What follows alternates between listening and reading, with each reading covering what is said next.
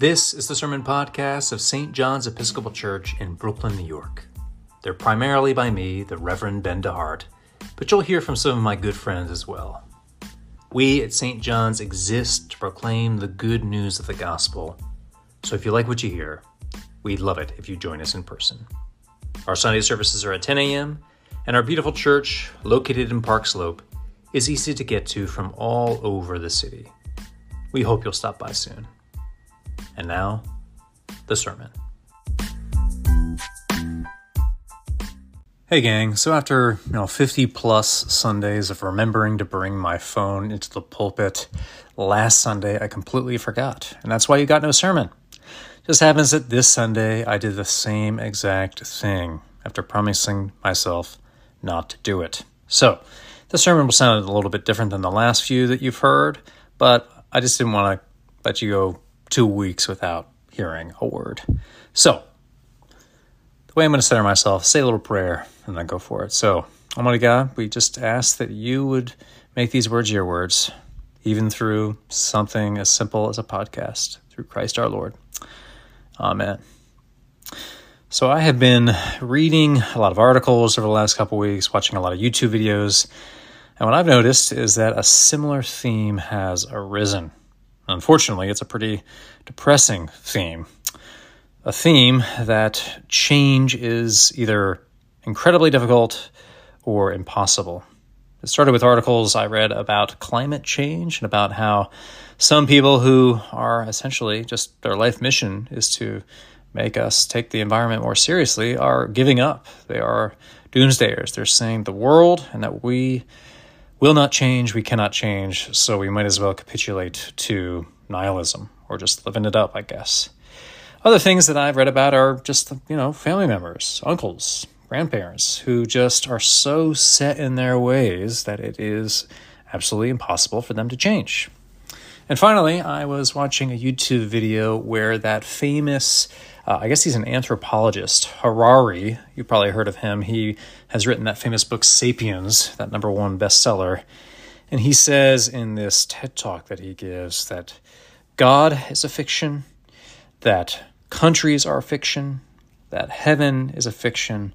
Uh, what's and what whether you believe in God or not, maybe you're trying to believe in God by listening to the sermon, but where he goes all the way is that he says that human rights are a fiction.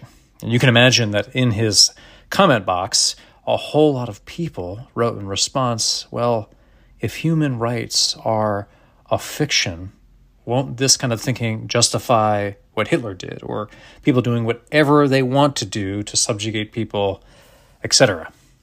So, pretty depressing stuff I've been reading and seeing, uh, but the theme has been that things and the people do not change. Now, the gospel reading from Mark that we read this morning and that we've been reading over the past couple weeks says the exact opposite thing. Only the emphasis is not on the fact that people can change, that they pull themselves up by their bootstraps, but that God in Jesus changes not just people, not just you, but everything the cosmos, the politics, etc. But before we get into that, let's get a little quick recap. We're only 28 verses into Mark, and already we've seen so much.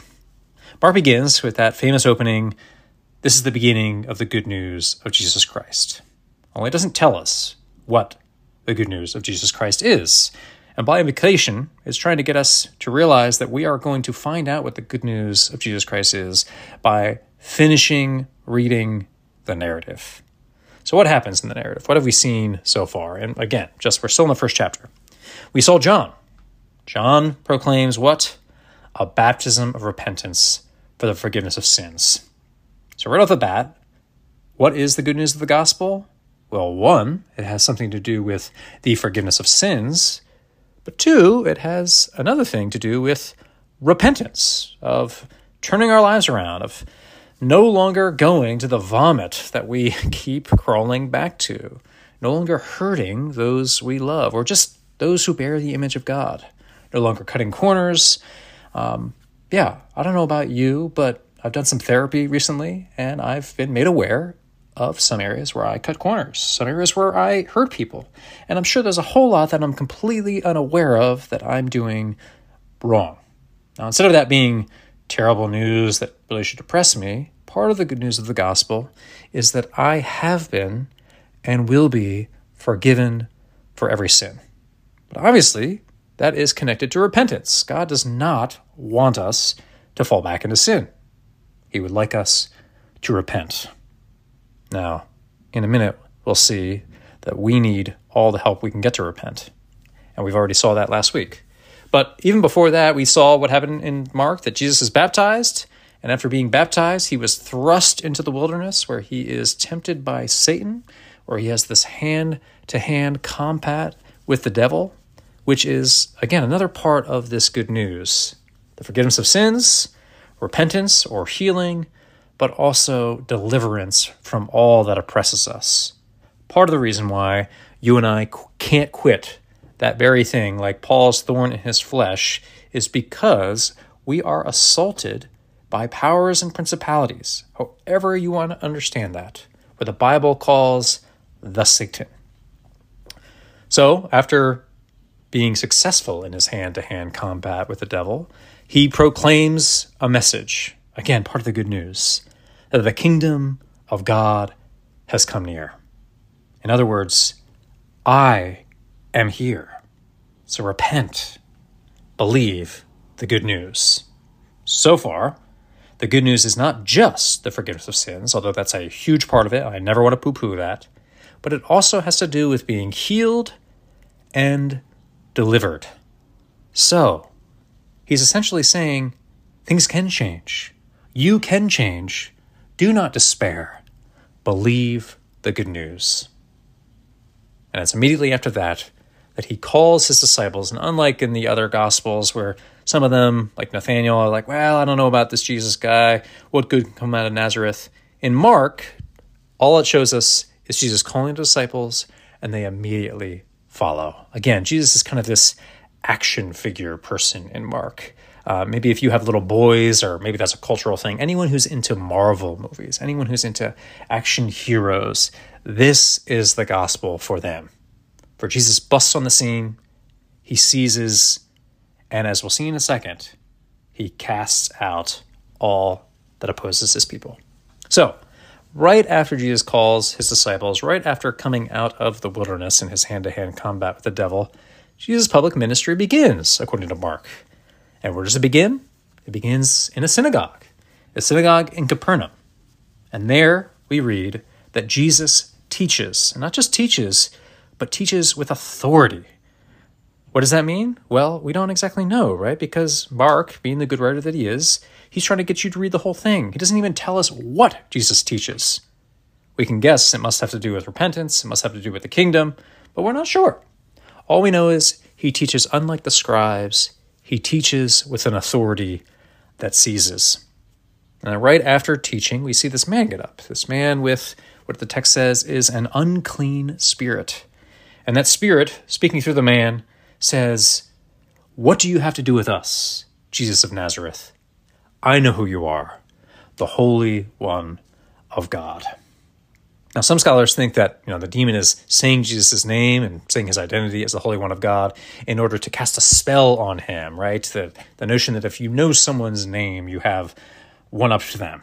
Just like how God doesn't really truly give his name when he speaks to Moses in the wilderness, right? He says, I am who I am, or I will be who I will be. Here, the demon recognizes him, whereas very few have, maybe with the exception of maybe John the Baptist. But what does the text say? Jesus silences the unclean spirit. He silences him, says, Get out of him, and just like with his dealings with Satan in the wilderness, the unclean spirit leaves the man. In the words of the unclean spirit, Jesus came to destroy him, to destroy all that oppresses us, to destroy all of the addictions in our lives, all the things in our lives where it looks like we can't change. God in Christ has come to set us free and make us whole. So, in a nutshell, with all that we've dealt with with Mark so far, including today's gospel reading, what is the good news of the gospel so far? Well, one, It has to do with forgiveness. And again, never poo poo forgiveness. When you get in touch with who you really are, when you get to look into the mirror and see all of the crap that you've done to other people, and not only to other people, but to yourself, you will realize, as I have realized, as I will forever realize, that the good news of the forgiveness of sins truly is the balm of Gilead. This isn't just forgiveness from past sins, this is for future sins. That said, it's very much connected, that is forgiveness, to repentance, to turning 180, to no longer going back to the vomit. And how do we repent? We repent by being seized by the gospel, being seized by Christ. So forgiveness is one part of the multivalent gospel. Deliverance is another part. Oftentimes, when we hear the word repent, we think it's all on us. Again, I'm going to pull myself up by my own bootstraps. But if we're reading Mark closely, we see that it is Jesus who, in the words of the Black Church, makes a way out of no way. It is Jesus who, in the words of St. Paul, raises the dead and calls into existence the things that do not exist. So, forgiveness, deliverance, but also, as we see, closely connected with deliverance, is healing. Here is a man who may not even have realized what had been oppressing him. Here is a man who couldn't, by his own doing, get rid of this unclean spirit. Now, I don't know what that looks like for you. Maybe it's some addiction. Maybe it's some habit or characteristic that you just can't quit. But you and I, we need forgiveness. We need to be delivered from all that is oppressing us, but also we need to be made whole. We need to be healed. And that's what we see Jesus doing. Again, the emphasis is on his agency and not our, not our own. So, what has the Gospel of Mark in this passage provoked us to thus far? We are to stop assuming, like the people I've been reading about, like the people I've been watching, that the way things are must always equal the way things have to be. God in Jesus, the kingdom, the reign of God promises more. Whether that more is realized now through a sudden healing or deliverance, or in a far off future. What's more, Epiphany, the season that we're in, is not just about the manifestation of God in Jesus in the past, but it's also about having eyes to see where He is manifesting His glory in the here and now. And not just in our lives, although that's very important, but in the world.